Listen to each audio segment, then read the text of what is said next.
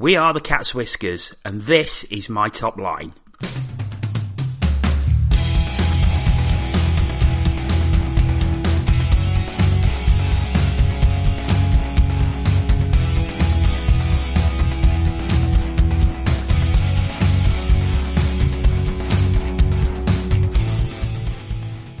Welcome to my top line. My name is Jonathan Bullard, and I'm delighted to say that this time we haven't got a Nottingham Panthers fan, we've got a Cardiff Devils one. I'm delighted to welcome Sean Phillips. Hi, John. How are you doing? I'm doing very well, thanks. Great to have you on. We'll jump straight into it. So, give us a bit of an intro into your Cardiff Devils supporting career. How old were you? What was your first game? And that sort of thing. Okay, so my first game uh, watching the Cardiff Devils was against the Hull Thunder back in the BNL. It was the 2nd of February 2003, so I was seven years old.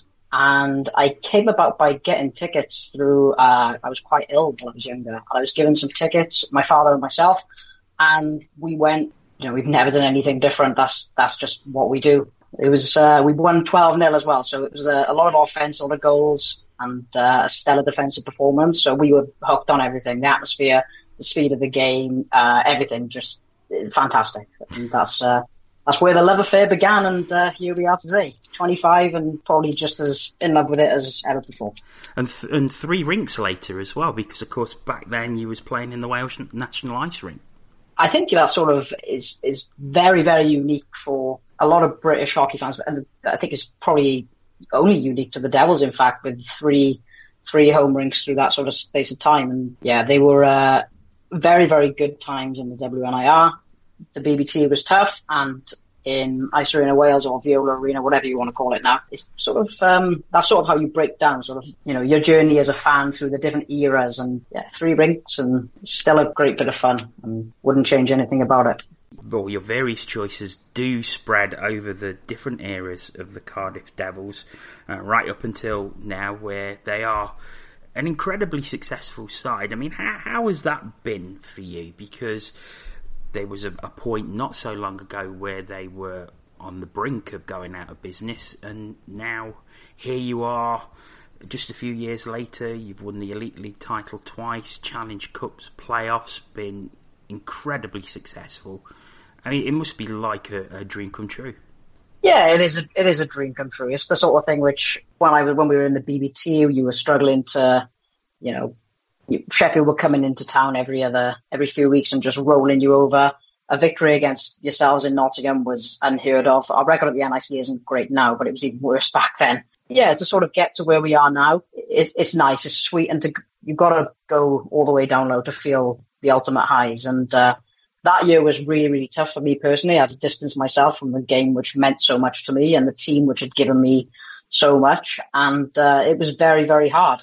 But now, a couple of years later, I'm a match night volunteer. I, I give everything I can to the club. And I think it's such a, a mainstay in my life that for it to be successful is an absolute joy. And I take so much joy in it and I don't take it for granted at all. Well, Sean, we'll move on to your team now. So, who have you chosen as your starting netminder for your top line? I've gone with number 39 for the Cardiff Devils, Phil Osaer. Phil Osaer, a Cardiff Devil in 2006 7, 2007 8, and 2012 13 for part of the season before leaving for Norway. 152 games in a Devils jersey, a British Knockout Cup, and nine shutouts over three seasons. So, Sean, why particularly Phil Osaer? Phil Osaer for me is everything that I want in a good goalie. He's big, very, very agile. His rebound control is up there with the best I've seen in a goalie that's come to these shores. Pucks in the corners constantly.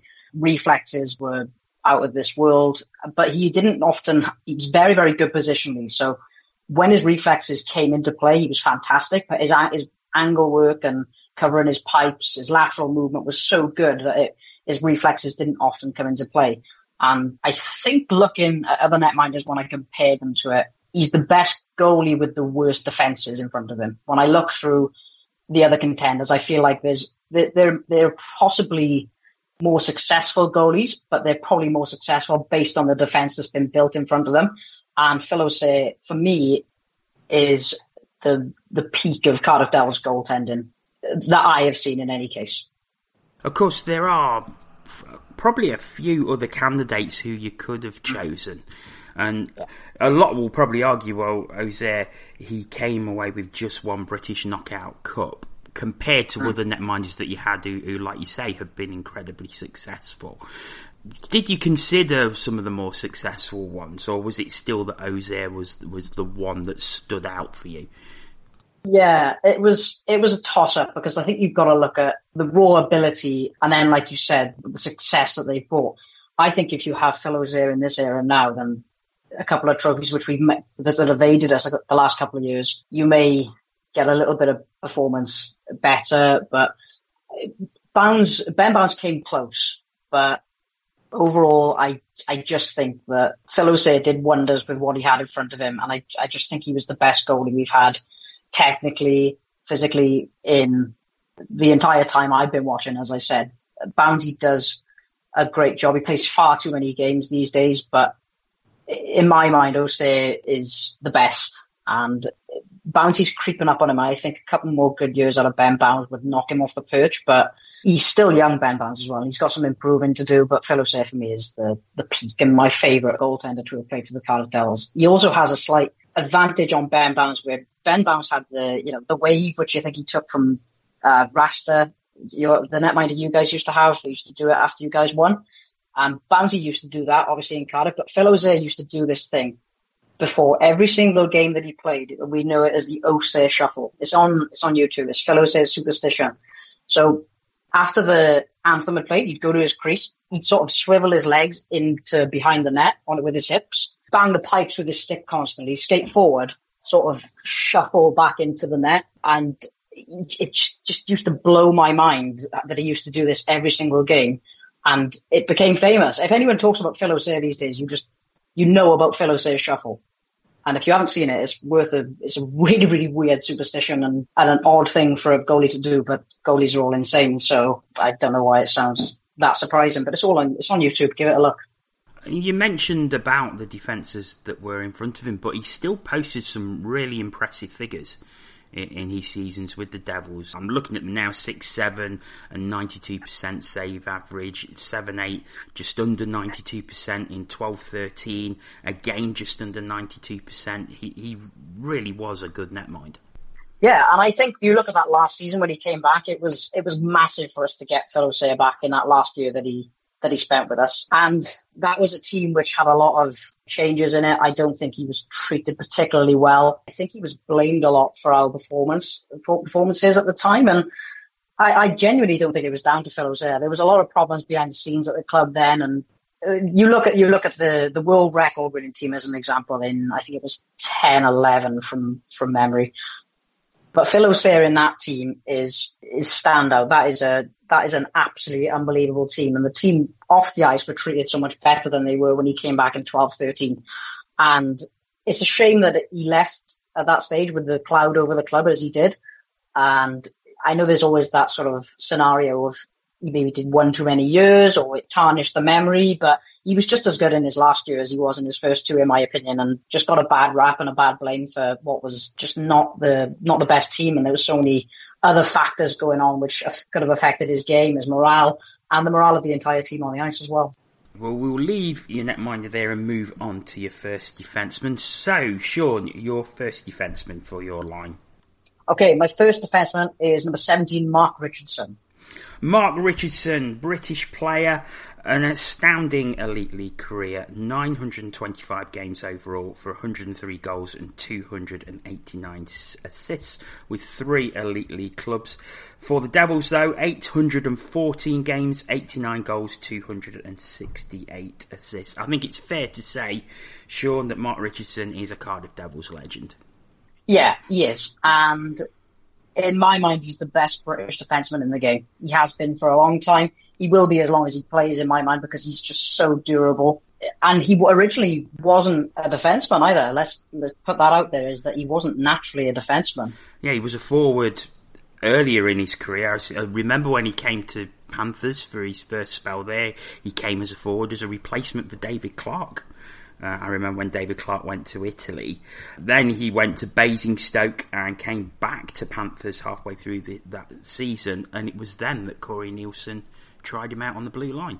Yeah, I think you were very top heavy on forwards, and but you had some coverage on D to be done, and he took those duties, and and his career has been all the better for it. And you've still got that little offensive upside. Mark Richardson wasn't the best forward in the game. He's, you look at his career, and there's a, there's a, a, a few seasons where he puts up some decent numbers, but naturally he was a two way forward, and the defensive side of his game was always what you liked about Richie and that has made him into the, the, the premier British defenseman. Uh, you can wax lyrical about Ben O'Connor all you like. In my mind, Mark Richardson gives you as much bang for your buck as Ben, ben O'Connor does. That transition, as I said, still gives him that offensive upside. The guy loves to score goals. He doesn't score a great deal of goals, but when Richie scores a goal, the whole rink lifts because he, he's just got so much ability. He can score with a good shot. He's got good hands, He's just involved in so many scenarios on the ice you can throw him onto. A, a power play specialist, penalty kill specialist, can score a penalty shot as well. I've seen Matt Richardson score a couple of penalty shots. Big goals. You look at he scored. He scored against Davos in the CHL, the league winning game in Sheffield for the first title. He scores the, the opening goal to set tone. And I just think Mark Richardson is a guy that you want on the ice in a game where you're leading by one goal going into the final minute, or you want him on your power play where you need a clutch goal because he's just so composed and he's still got so much more ahead of him as well. He's not he's not that old, you know. He's he's 33 as a defenseman. There's probably a few more years in him. He's not the most physical player, but he's strong on the puck, wins a lot of battles on the boards, can just do everything. Mark Richardson. If you're looking at players to re-sign every year, he's right there at the top of my list. You mentioned there that he's the best British defenseman in your opinion, but I think he's, he's often said that he's probably one of, if not the best defenseman on the Cardiff Devils roster at times. Yeah, and I think that that is partly why you've had so much success going forward. Is you can just use him in so many scenarios. I think he's up there with the highest ice time guys as well. Because like I said, he plays all special teams. Uh, when he was paired with Andrew Hotham, the ice time that they both had in the CHL was remarkable. And I just think you can use him everywhere. And that's why he's, in my mind, the best defenseman that the Devils have got is because he can do everything. He can chip in offensively. He's got that mindset. He's a very, very positive thinking defenseman. You look at the evolution of the game in the last couple of years, how teams like to activate their D, and Richie has moved with that perfectly. He worked. He went away one summer and worked massively on his skate. And I remember one of the coaches talking about it in an interview, and he just wants to get better every day. They say he's the consummate professional. He's the first in, the last out. He doesn't. I think he he's sort of James Milner of uh, of the hockey world. You know, a Ribena is probably a bit of a treat for him if the if we if you go out and win a game. So, in my in my mind, Richie is one of my favourite Cardiff Devils of all time, and that's why he makes it in here. And in fairness, if you look at my, when we finished the end team, if I had to pick one of them to to keep eternally, it would probably be Mark Richardson because I think he's almost irreplaceable as well. And if we ever see a Twitter account boring Mark Richardson, we, right we, know, we, we right know where it's come from. Let's look at your favourite game now. So, Sean, your favourite game in your whole career in watching the Cardiff Devils? Sheffield Steelers away, 18th of March 2017, where we won our first Elite League title. Yes, it was the Steelers 2, the Devils 6, and as you say, Devils winning their first Elite League title on that night. And I think I know why you probably chose this game, but why did you choose this game? well, it's a mixture of things. One, the game itself, I thought we absolutely tore Sheffield to pieces. We started the game and dictated the pace of play, and we made Sheffield go out there and play our game, which is something that we didn't always do. Sheffield is a place where in past years we'd faltered and it it just wasn't a very happy hunting ground for us. And Bowers the week previously had got hurt in the game and he arrived to the game on crutches, took an injection and played the whole game and was absolutely stellar, out of this world. And funnily enough, I, was I was watching the highlights earlier today mm. before I came to do this with you, and there was one he made an incredible save. I think it was from Levi Nelson. Levi Nelson. just Levi Nelson. right, right Yeah. towards the end of the end of the game, and it was phenomenal. Yeah, and and Bownsy has that in his locker, and it was just a complete team performance through it. And one of the other reasons is that two years previous we'd gone up there and lost, or maybe it was three years previous. I lose track of them, but we'd gone up to Sheffield on the last the last road game of the year, and Sheffield won the title on their home ice in a game against us, and that stung. That really hurt. And I think to go there and win the title against Sheffield in Sheffield after them beating us to the title two years previous was special. And it was a bit of, it was rubbing their faces in it a bit because they would have done it to us. And it was, it was a bit of revenge. It was a bit of relief that it finally come after all that time. When the game was over, the crowd sort of spilled out into the stands, uh, sorry, into the, into the concourse and and you just heard sometimes just calling everybody back in. The players were lined up where they where they walk onto the ice, all in their jerseys. Andrew Lord gave a speech, and it, it, it was just perfect. It was something which our organisation and a particular core of players had worked towards for so many years, and it, it was just elation. It was relief. It was scenes. Is the only word that I can put. It, it, it was magic, absolute magic. And of course, the seeds were sown with that initial Challenge Cup win, also in Sheffield against the Steelers. And hmm. that was really the start of something special for the Devils, wasn't it? That probably led up to that moment again in Sheffield where you win the league title. Yeah, it was the turn of the tides, and that that year we went from ninth, no playoffs, the worst off ice situation we've been in, it probably in our history. And you're talking back to the days when we we were looking at not having a home, and to go from that to challenging for the title, winning the Challenge Cup against the Steelers in their own backyard was just a massive turnaround, and and we could have gone there and won the league the, a couple a couple of weeks later, and it wasn't to be. But then a couple of years of working into it, and it finally comes good. Every, everybody bought it. There were some pretty goals. We just worked so so hard. There was loads of fans there. I think we were all in fancy dress actually because it was our last road trip of the year, and it's something that the Devils fans have always done is just do fancy dress. So everyone was dressed up as wrestlers and goodness knows what. And that was what we were. That was our attire for winning the title. and I actually have a medal as a, I have a league winners medal myself because I was a member of the off ice team, and the organisation paid for every member of the off ice team to have a medal. And that's something which it sits in my living room framed, and that every time I look at it, I just think of that game and how much work went into it, and it'll always be very very special to me. Yeah, and a classy move there. Todd Kelman clearly values everybody within the club, as, as he said, and, and that's why you have a medal to yourself. I do. Okay, let's uh, look at your next defenseman then. So, defenseman number two for your line. Okay, second defenseman is number 24, Andrew Hotham. Andrew Hotham, four seasons with the Devils between 2014-15 and 2017-18. 277 games for 78 goals, 200 assists, and he won two Challenge Cups, two Elite League titles, and one playoff title with the Devils. So, why Andrew Hotham? Why not? Okay, fair enough. Let's move on. yeah, let's move on now. Uh, Andrew Hotham, because I think you, it's just such a complete player. And if I could use one word to describe Andrew Hotham, it would be clutch. Just so, so clutch in big situations. Whenever you needed a big goal to get you in, get you back into the game, win you a league title in Belfast, anything really. And Andrew Hotham could do it. He, he did a bit of everything technically he's one of the best players I've seen. And I think overall he could he just do everything. He was he could score goals.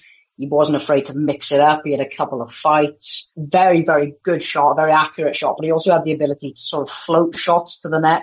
When we had when we were in a team with a guy like Layne Ulmer, Andrew Lord, Chris Culligan, players who love to get into that area and and, def- and make deflection plays. He was the perfect person to do it. And I think he came to us from the DEL where he didn't have a tremendous season, but played 29 games and 13 points. I think if Andrew Hotham had been a bit of a better athlete, he would have been staying in DEL. He wouldn't have been anywhere near the Elite. He's famous for hating going to practice. Andrew Lord, I think, has said in the past that although he was a great player, he was hard to coach because he just knew how good he was.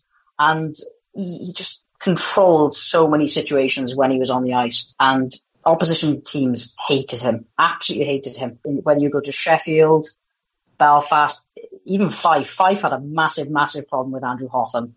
I, I, I don't know what it. You must have said somebody, somebody to somebody up there once, but you always expected trouble from Andrew Hotham whenever you went up to Kirkcaldy, and he, he just did everything very well. And like I said, the key word for Andrew Hotham is clutch. Although he, he did weigh in with his fair share of goals, he scored an awful lot of an assists, averaging 50 assists each season, but also penalty minutes as well. He could look yeah. after himself. Yeah, definitely. I was just about to say he posted at least three, at least uh, did he? Did he go? He probably went four full hundred minute plus penalties seasons. Looking at it, by the time you look at his league, you know his league stats, and by the time you tot up Challenge Cup playoffs, he is probably totaling over four four 100 penalty minute seasons. And yeah. uh, like yes, I said, definitely. he could look after himself. He could look after himself. wasn't afraid to throw a hit. Uh, not a dirty player, but got under the skin. And which, if you've got a good player who can get under the skin of people, it makes for very, very good weapon to have. Uh, talking of the the Sheffield game, which we just went through, I think there's a play late in the second, third period where um, he's getting hooked a little bit, and he purposely holds onto it. Just a very clever player. He gets hooked by uh, I think it's I think it was Colton Fretter, and Hotham could have easily taken the penalty for it, but Fretter was the one going to the penalty box. When there was ice-ins, Andrew Hotham would be on the bench. The linesman would be calling for him to get on, and he would walk. He wouldn't come on the do- on the door. He got off the ice. He would walk through the bench to give his teammates those extra couple of seconds just to take just to catch their breath and just a big game player. And if probably the biggest game player that I've seen for the Cardiff under Andrew Lord for sure. So that completes your defensive lineup: Mark Richardson, and Andrew Hotham. Before we go into the forwards, I'm going to ask you who is the player who you would have liked to play for the Devils who didn't and played for another team in the Elite League? So, Sean, who's your choice? I'm going to go with Jerome Leduc from the Belfast Giants, played there in 16-17.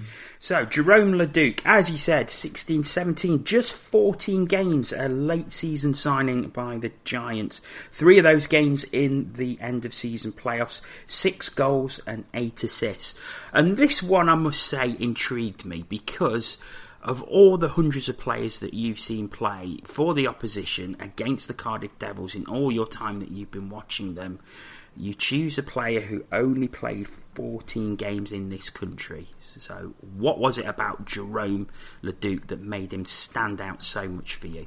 Well, he played one of his first games against us on a double header over in Belfast, over Valentine's weekend, I think it was. And he scored two goals in his first game. Possibly was not his first game, but it was the first game of the weekend. We, uh, we went down 3 nothing, came back to win the game 4 3. But you look at players who stood out in those weekends. And Leduc, for me, is a guy who, you look at his stats through his career as a defenseman, he's played at a very good level. AHL, had a good junior career in Rimouski. Since has gone to the EBEL to play for Dornbirner and had a couple of good seasons. Last year played in the Allsvenskan. And I think just, I just liked a, a, lot of his game. I thought he was very speedy. He jumped up into the play where he needed to. Little bit fancy, big guy as well at six one. I, think I think it's more the intrigue of wondering what he could have done in a full season in the elite league. And as I said, his career has has taken him to still a pretty pretty good level. If he ever came back to this league, I'd be intrigued to see how he got on. And uh, and I'd like to think I'd like to see him in Cardiff. My sort of mindset towards it was if we lost one player from this season, so say for example, in my mind, if Gleason Fournier left, that is a very very hard player to replace. Leduc is a high scoring defenseman. And that is the sort of player I would like to sort of try and fill that void and see what he could bring to our team. And yeah, I, th- I think like for like, it would be a very decent signing, and I'd be very, very intrigued to discover what he could have done over the course of a full season with the, you know, the chemistry with his teammates. You never know if he had a settled defence uh, partner, partner while in Belfast. Like I said, a, a Giants fan may be able to say that, but I only saw him a couple of games, so I couldn't possibly comment. So yeah, the intrigue is partly that, and I, I think I look at other players through the years, and you know maybe I would have liked a guy like Colton Fretter, but he was a Steeler, wasn't he? He, he just was a Steeler, for, but he was a Steeler for so long. I did suggest another one, but obviously I couldn't have him for other for, for unknown reasons. But for me, well, the reason was that he actually played, did play for the well, Cardiff Devils. well, I think I think they had the same name, but they weren't the same player at all. But we, you know, uh, we'll we'll leave that one there. But Leduc for me is an intriguing player, and I'd like to see him come back to this country at some stage and see what he could really do. I mean, he was only 24 when he played for the Giants. He's 27 now. He's had a very successful season in the Allsvenskan, scoring 40 points in 50 games from defence, plus 13 record. And if he doesn't stay in the Allsvenskan or go elsewhere in Europe, you'd like to think with having previous experience in the Elite League, he, he could come back here. Yeah, for sure. And there's probably a couple of connections there as well. I see, I see, can see here that he played for uh, Gwinnett in 13-14 I know Joey Haddad spent some time in Gwinnett. I'm not sure if it was that season. Elite Prospects is, oh, Joey Haddad played in that exact same team, so that connection may bring him here. You just don't know. So a player you would definitely like to see play for the Devils, yeah. and one day possibly could. We shall, we shall see. We shall see. Okay, let's move on to your forward lines now, Sean. So, forward number one. Forward number one is Vezio Sacratini, number 28. Vezio Sacratini, another Cardiff Devils legend, 481 games, 191 goals, 322 assists, 513 points, and 669 penalty minutes played in the ISL team, won ISL titles, won the playoffs, and also won a Challenge Cup. So, what was it about Sacratini? Because, of course, from your time watching him, you wouldn't have seen him play in the Super League, so you would have only seen him during his time in the Elite League with the Devils. Yeah, and think I don't think I still ever saw the best of what Vez had to offer, but he was still one of my favourite players on and off the ice. On ice, he was just an agitator of the highest order, one of the best agitators I think that this country's possibly ever seen. For a guy as short as he was, he played six foot six every shift, gave it everything. Very, very speedy forward, could put the puck in the net, dictate the pace of play. I, I just liked Vez in all sorts of situations. He played for us when we weren't all that successful, but he had some pretty successful seasons for us in the Elite League. Very pivotal in that Challenge Cup final against Coventry back in 2006 and he's just for me a fabric of when I think of the Devils and what it's given me and the, the, friendships and the connections that I've made through the years. Vez is one of those people who stands at the front of it every single time. He was in Cardiff last year for the summer and I met up with him and had a couple of beers and he's just such a character off the ice as well as he was on. And I didn't see his best, but I saw enough of him to know that when he was at his best, he would have been absolutely unplayable. Very, very quick guy, soft hands, and like I said, his vision to, to create things on the ice was was fantastic. I also think he gave a couple of pastings. I think it was Mark Lefebvre had a fight with up in Sheffield and just dropped him. So he wasn't afraid to mix up, and that's why I say he played six six, even though he was nowhere near that. I think he was five eight, one of the smallest Devils in the history, but God, he was such a big personality and just gave so much. He married a Welsh girl as well, so I think he's one of those players that is. I think he left a part of his heart in Cardiff, and and for me, an underlying theme of my selections in this is players who used to love playing for the Cardiff Devils. You mentioned his agitating skills. When you compare how he used to play with agitators now, uh, and there's one I'm particularly thinking of who, who has played for the Sheffield Steelers this past season. How do you compare? I'm going to think straight away that you're going to refer him to Brendan Connolly. I could be. um, I think that's a very, very good comparison. I think the closest that the Devils have come to signing a guy like Vezio Sacratini was Jay Latula. Uh, but I, I, just don't think he had that sort of, that charisma. Vez, I think Vez just had that charisma, which you just wanted to go out there and, and play, and play with Vezio Sacratini because he would stick up for anybody was great with the younger British players. And in comparison to Brendan Connolly, I think that's a, a very, very apt comparison. It's not what I thought of myself because I absolutely despise Brendan Connolly, but I love Vezio Sacratini. But you see, but then Sheffield fans, but then Sheffield fans will love Brendan Connolly and would have absolutely hated Vezio Sacratini when he, was, when he was playing for the Devils. So And, yeah, and as a Panthers fan, I hated them both. So.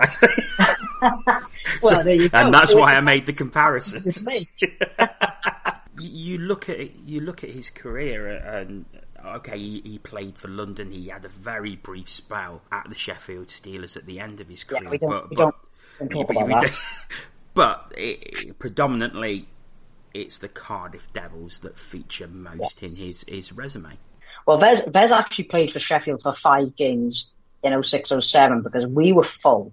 We had a full team. I think that was at the stage where we signed a very expensive team that year and weren't having any money in because we didn't have a rink for the first half of the year.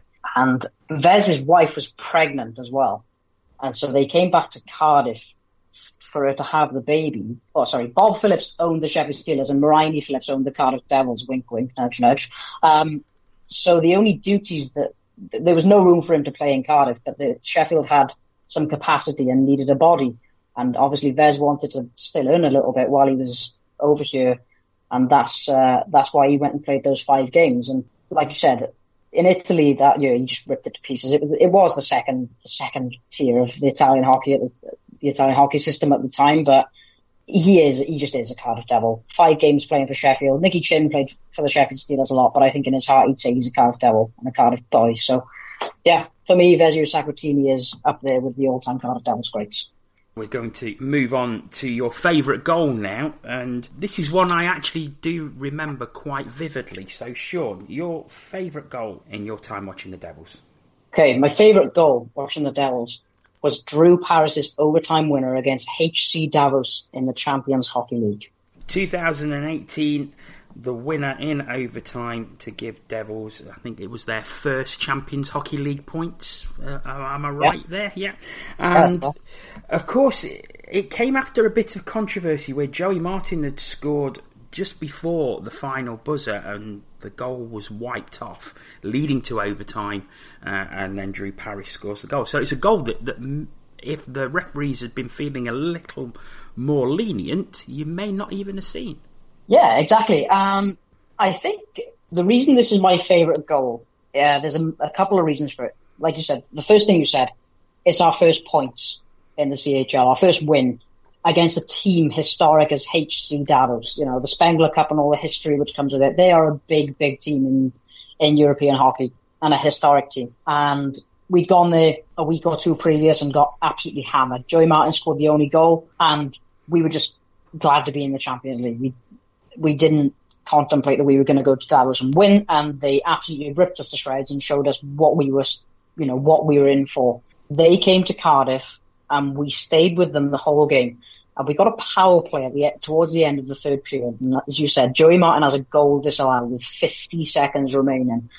The referee believes that Matt Pope is in the crease. Looking back at it, I don't think Matt Pope was in the crease.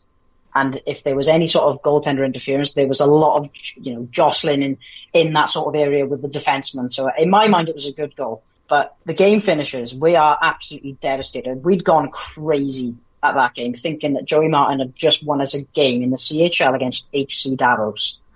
And it wasn't to be. And you just sort of get to the stage where the buzzer goes in your head. You're just thinking, it's just not meant to be. It is not going to happen. Anyway, the power play, the power play continues into overtime. And if we are going to have any chance of winning this game, we have to score on this power play. A team like HC Davos in the CHL, three on three, they get their chance and they are going to skate rings around you. A, very, very fast skating team.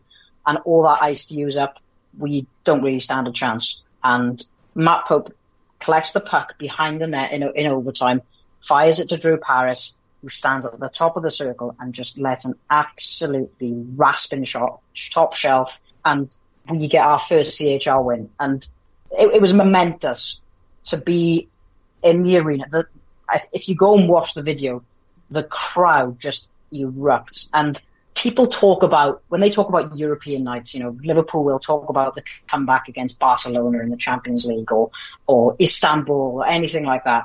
And for me, European nights are very, very special to me, especially games that we've won in Cardiff. And that is one of those, the, the very first game we won. It just sticks out. And it's because of that goal that Drew Paris scored. And he didn't do much. I think the other reason it stands out is because he didn't do a great deal else when he was here.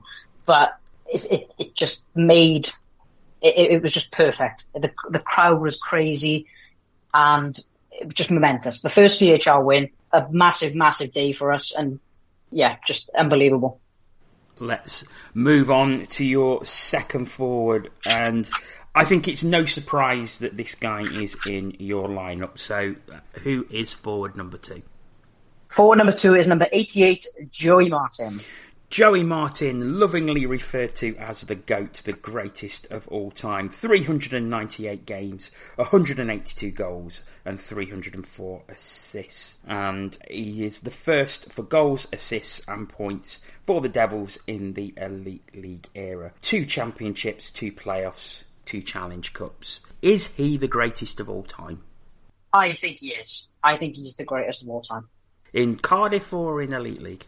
Uh, in Cardiff, I, I don't think I think in the in the league it's hard to sort. You'll always have that massive, massive debate between fans because I see Joey Martin week in week out. You guys, hopefully not, but I've seen Sam here all year long, game in, game out, and you know what he can bring.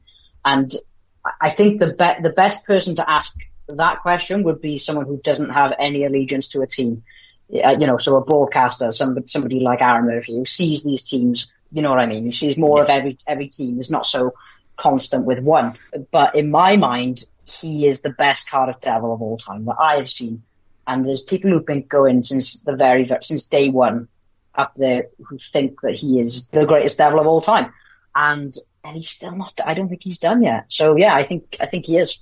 I mean, he's only 31 years old. He's had an immense amount of success in Cardiff. The question that needs to be posed is, is why would he go anywhere else, I suppose? Well, I, th- I think that's it. Is you know he struggled this year with injuries, but still had a point a game season in, in elite league action, and he's got a lot of honours so far. The, the the one thing you could look at is what has he got to gain by leaving, because obviously he's a professional sportsman, it's a short career, yada yada yada. But I think Cardiff is such a it just feels like home to him. I think he's been so successful. He's had some great times. Uh, he's obviously up, he was the captain this year, so there's been sort of an evolution for him. He's grown as a player, probably as a person by being a part of the Cardiff Devils, and I can't see him going anywhere. The guy just oozes class. You can put Marty out there, do anything. Power play, penalty kill, penalty shots, anything. He's just a specialist at everything. Joey Martin does things which I've not seen other players do. Joey Martin does Joey Martin things, and you, when he's on the ice, he makes things happen. We built our team around him in terms of our forwards for the last, I think it's going to be, it's, it's been five years he's been with us, and he leaves it all on the ice, shift after shift. I think a couple of years ago, the second year, the second year, in 15, 16, we went to Belfast in late March. I went over for the game because it was when we were in a title race. And we played garbage that night. We were absolutely atrocious. And we needed to win that game to stay pretty much to have a chance at winning the, winning the league title. And the entire team just bottled it. But Joey Martin went out there and I think he took a shot to the ankle or something in the second period. And he went out there and played shift in, shift out, gave everything and scored two goals so he basically played and almost gave us a chance to get back in the game playing on one leg. And that is a guy that I want to lead my team and set an example for the rest of the players that this is how it is. That's how we do things here in Cardiff. And that's why he's the captain. That's why he's the greatest of all time. Is as well as being a great player, he's, a, he's just a great asset to us on, off the ice. I just think he's tremendous. Just on the basis of next season, following seasons. How big is his importance that he stays at the Devils? How big a blow would it be if he did decide to try his luck elsewhere? I think it would be a massive blow. I think you've sort of got the situation where whoever comes and replaces him has got a hard time to doing it as well and impressing everybody. You know, this guy won't be as good as Joey Martin. I, I just think that it's a very, very high expectation for, for a player to have a player, it's a very high expectation to have a player, and it's a real headache for your head coach to have. I don't think we're in a situation where we can think about after Joey Martin yet, because or we have to. I, I don't see it, and off his injury this year, you could say, look, that's it, I'm done, and that would be a travesty. But players come and players go. We would manage. would it be hard to replace him? I think it would be Andrew Lord's biggest test as a head coach to replace a guy as talismanic, as influential as Joey Martin, yeah. But in my opinion, if you ask me what I think is ahead for Joey Martin and the Cardiff Devils, I think a couple more years and a, and a, number up in the rafters. And I think he could see that with a few more titles. And I, I think that would be a big thing for somebody. And uh, I think that would be enough to, to keep him here. Okay, we're going to complete your line now with your final forward. So, Sean, forward number three. Forward number three is another centre. I've gone with three centres. Number 18, Stuart McRae. So no problem with face-offs in your line, but uh, Stuart. Stuart McRae, 195 games for the Devils, 85 goals, 168 assists for 256 points. Was with the Devils being 10 11, 11 12, and captain in the 12 13 season. So, why particularly Stuart McRae? Stuart McRae was a very, very under the radar signing. Came from the Amarillo Gorillas from the CHL, and he, was, he is a he's a very, very slow starter.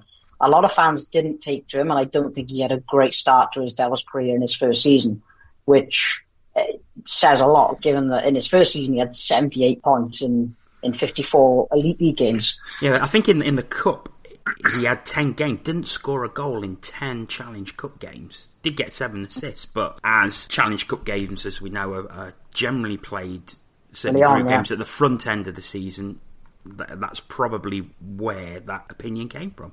Yeah, but I think when he sort of settled in and found a spot on the lineup, I think we played Hull. He'd only scored two goals all year, and we played Hull in a game on in Cardiff. It was a game on Sky, and I think he scored two goals in two minutes, and it really, really sort of something clicked with his line and he was absolutely out of this world. Just did everything very well. It was a, a fantastic 200 foot hockey player, defensively responsible, very, very good on penalty shots. One of my primary memories of Stuart McRae, we were playing Nottingham in the, uh, in the big blue tent very, very late towards the end of the year. And it went to a shootout and we had to win. We had to have maximum points to be in a shout of winning the title. This was the world record year. And Craig Kowalski was your netminder then. And Stu McRae pulled off two unbelievable penalty shots in a, in a situation where Nottingham were out of the running, I think. So it was, it was another game. Like you, you may have been battling the seedings, but we needed to win that. And the pressure was on us 100%. And I remember not watching it. I had to turn my back because I was terrified of what was going to happen. But Stuart McRae scored both of his penalty shots and took us into the next week with a chance of winning the title. And I just think he was one of the most consistent forwards you could ask for. He came up big, one of, if not the best penalty killer I've seen, had a rocket of a shot. He had this this knack to create space for himself so easily. He made the big the big the big blue tent look like Olympic ice because he was such a good playmaker that opponents would often take a little second to think where he was going to go with it because he could move the puck and, and just do things with it to to gain the zone, to set up, or even he had the ability to shoot on on net and get the goal himself. So I think a lot of fans will forget Stuart McRae just for how good he was because he wasn't a very flashy player, but he was very smooth, very composed, and for me. In his three seasons he was here, across those three seasons he was the most consistent Cardiff Devils forward. Yeah, when you look at the stats, um, 78 points, 69 points, 60 points in, in the regular season in the Elite League, it's incredibly consistent, uh, uh, like you say. And, and considering the Big Blue Tent didn't have the greatest ice, it was a, it was a fabulous atmosphere, it was a smaller rink, and like you say, to, to put up put up them sort of numbers, it is an, an incredible record. Yeah, and I think it I think it sort of came to prominence as well. He was a very, very good road player. The big ice sort of was a very, very good thing for Stuart McRae. So when we went to Sheffield, when we came to Nottingham, those arenas were where we needed the guys who were the better skaters, and, and Stu McRae was a very, very good skater. As you said, you mentioned the BBT and the size of, sorry, the size of the ice, the quality of it. Very, very easy for players to get caught up and take a lot of penalties, hook in, hold in, anything like that. But Stu McRae took very, very few penalties as well through his, the course of his Cardiff Devils career.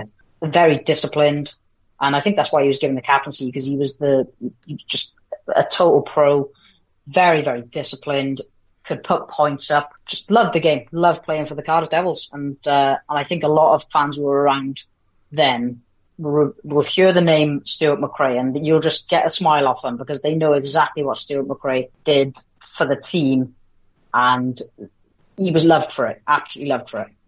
Well, we've still got your honourable mentions and your favourite moment to come, but for now, that completes your lineup, which is as follows Netminder Phil Osaer, Defenseman number one, Mark Richardson. Defenseman number two, Andrew Hotham. Forward, Vezio Sacratini. Second forward, Joey Martin. And third forward, Stuart McRae.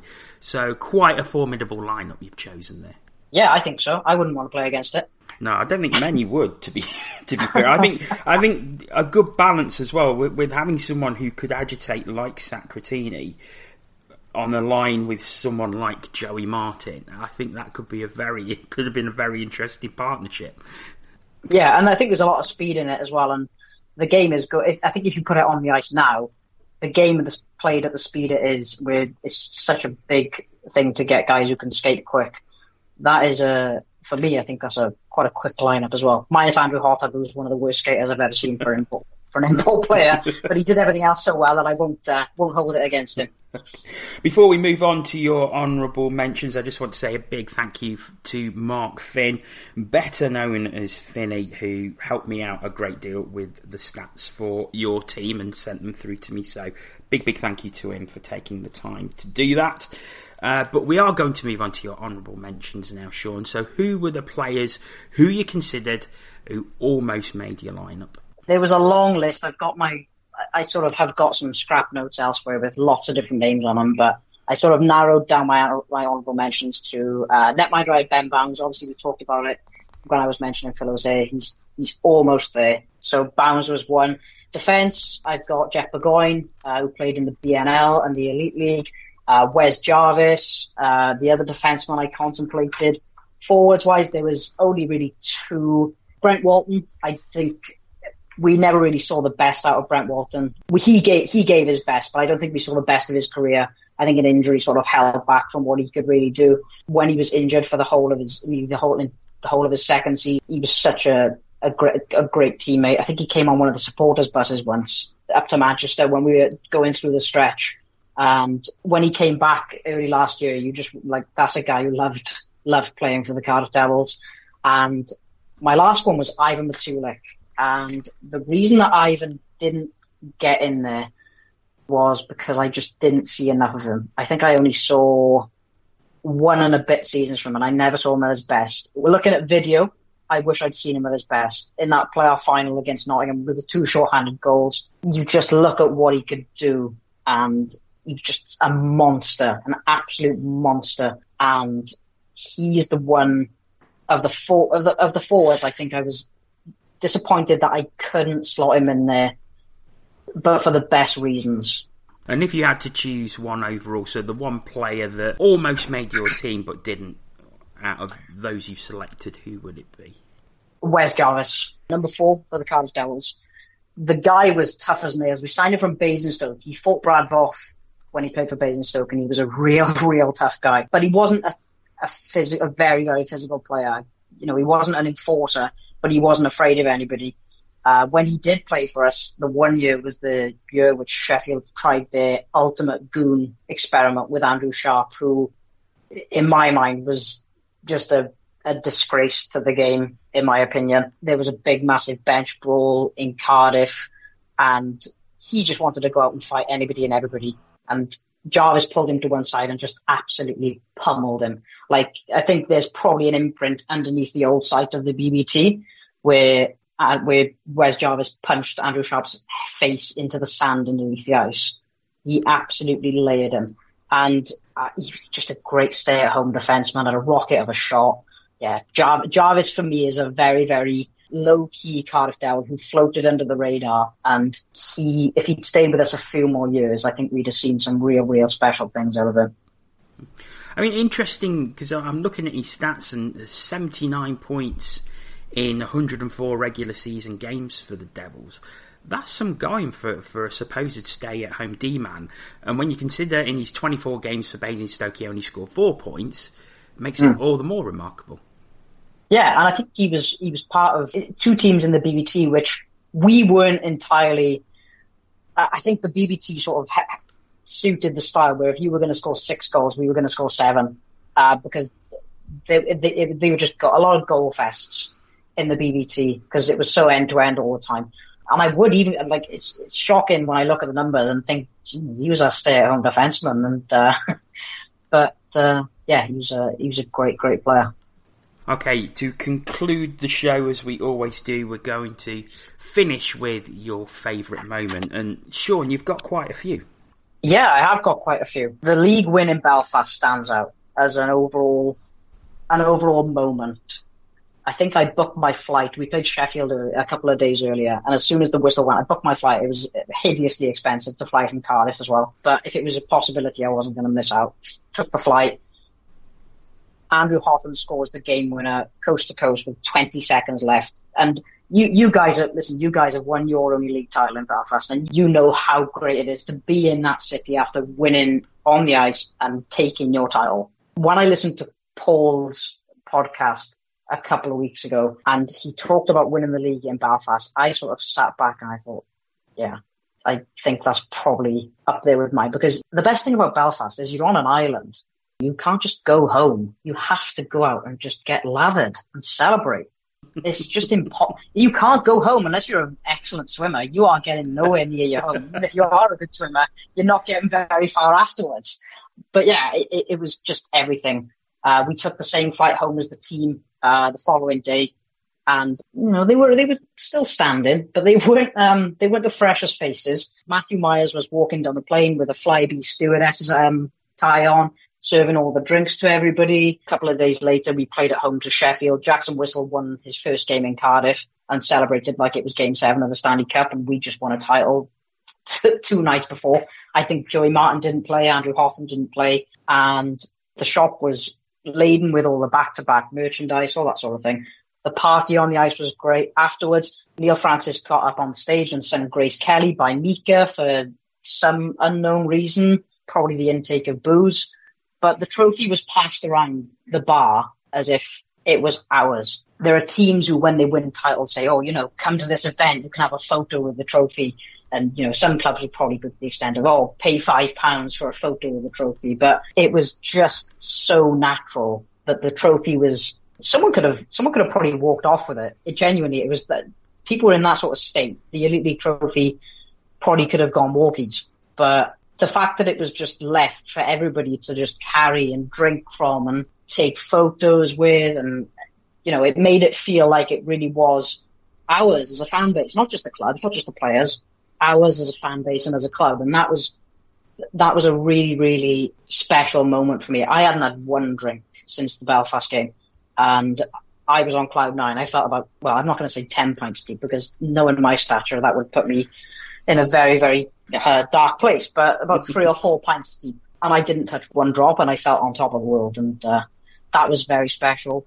I am going to slip in one more, one more quick moment. I know that's cheating a little bit, but this year, the birth of Block 13, atmosphere had gone a little bit, a little bit flat in the Viola Arena.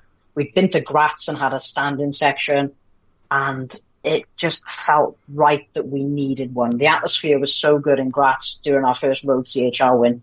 And I think, I think there is a place for a noisy block in British hockey. Obviously Belfast, I'm not going to say it was, you know, an innovative idea. Belfast have had their area. Glasgow have got theirs, but it, it really was a big change in the atmosphere in the arena when Block 13 was introduced. And that first game against Coventry was a, was a highlight for me as well. So yeah, I, I think those two moments stand out. I could go go on and on and on. There's a lot of games where I was younger as well, which I maybe don't remember quite as well as I should. People talk about the 2006 Challenge Cup final, which I remember, but not as well as these ones. And these ones stand out, and they were with they were with the most important people in my life, and that's and I think that's what makes it important to me is that I spend all the memories and things like that I share with so many people. I've had some great times up with yourself. The last couple of playoff weekends, we've had a great time. And the thing about hockey for me and the moments, the best moments are because they were the best people. And that's what hockey for me is, and why it's had such an impact on me is because the people that are involved with hockey are the most special thing in it. Sean, it's been an absolute pleasure to talk to you. Thanks for sharing your top line with us. Thanks very much for having me. Cheers, John. And thanks very much for listening. We will be back again soon with another My Top Line, but for now, it's goodbye.